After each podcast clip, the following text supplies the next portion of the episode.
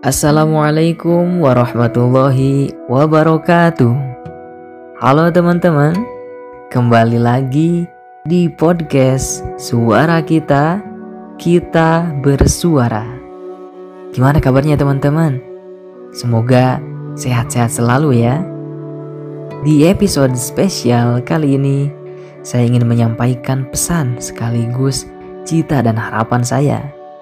Dan boleh jadi ini harapan banyak orang, tentunya harapan kita semua. Teruntuk calon presidenku yang akan datang.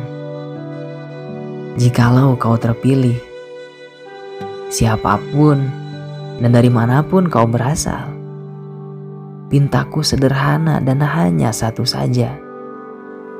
Prioritaskan, utamakan nomor satukan kepentingan rakyatmu. Cukup satu dulu saja. Karena toh buat apa banyak-banyak, tapi tak satu pun kau kabulkan. Bukankah lebih baik satu bukti daripada beribu-ribu janji, tapi hanya sebatas janji. Janji yang tidak pernah ditepati. Teruntuk calon presidenku yang akan datang. Coba sejenak tengok calon rakyatmu. Rakyat yang tidak semuanya sejahtera. Rakyat yang gundah gulana menghadapi, mengarungi kehidupannya. Rakyat yang terus berjuang di tengah musibah COVID-19 yang terus-terusan melanda.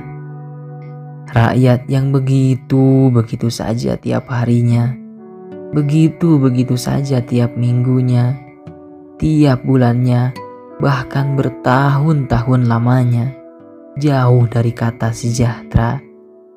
Mereka terpenjara dalam ruang yang bernama kemiskinan. Mereka akan bahagia, teramat bahagia, jika kau tulis saja namanya dalam agenda kerja, ditumpukan paling atas dengan kalimat rakyat Indonesia harus sejahtera. Terakhir, saya harap pintaku yang sederhana, pintaku yang hanya satu saja ini bisa kau dengar, wahai calon pemimpin bangsa. Masuk menembus ke dalam lubuk hatimu. Terima kasih. Wassalamualaikum warahmatullahi wabarakatuh. Indonesia pasti bisa.